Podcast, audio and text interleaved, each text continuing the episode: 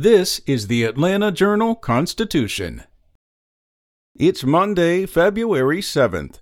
Vaccine hesitancy, misinformation, racial disparities in access to health care, and distrust in institutions remain some of the biggest hurdles to vaccinating black Georgia residents against COVID 19.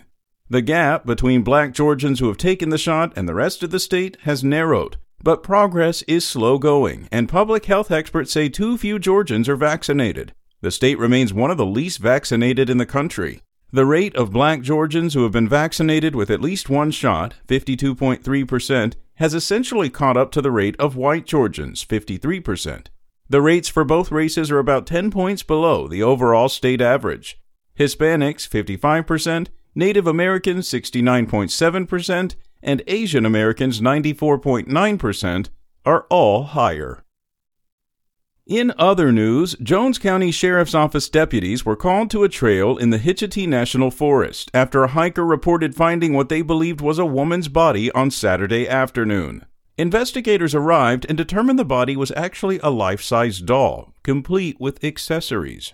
Sheriff R.N. Butch Reece wrote on the department's Facebook page that the doll, now named Selena, is a little under the weather, but she's been having a nice day and is expected to make a full recovery.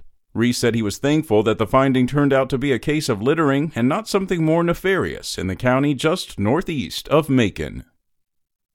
Meanwhile, Georgia lawmakers will consider a proposal to make schools use technology that filters pornography and other material deemed obscene from school internet services and devices.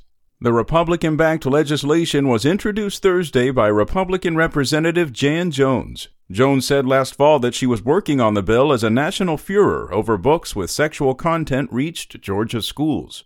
She said at the time that children should be shielded from age inappropriate materials, both in the classroom and out. The legislation calls on the Georgia Department of Education to provide specifications for technology that can filter obscenity and notify administrators when students access it. The agency would be authorized to develop a list of contractors who can provide the necessary technology to the state's 180 school districts. And U.S. Senator Raphael Warnock hosted his first town hall meeting in the county that helped him get elected, DeKalb County. He spoke to a crowd of about 150 people to tout his first year in office and discuss the legislation passed in Washington.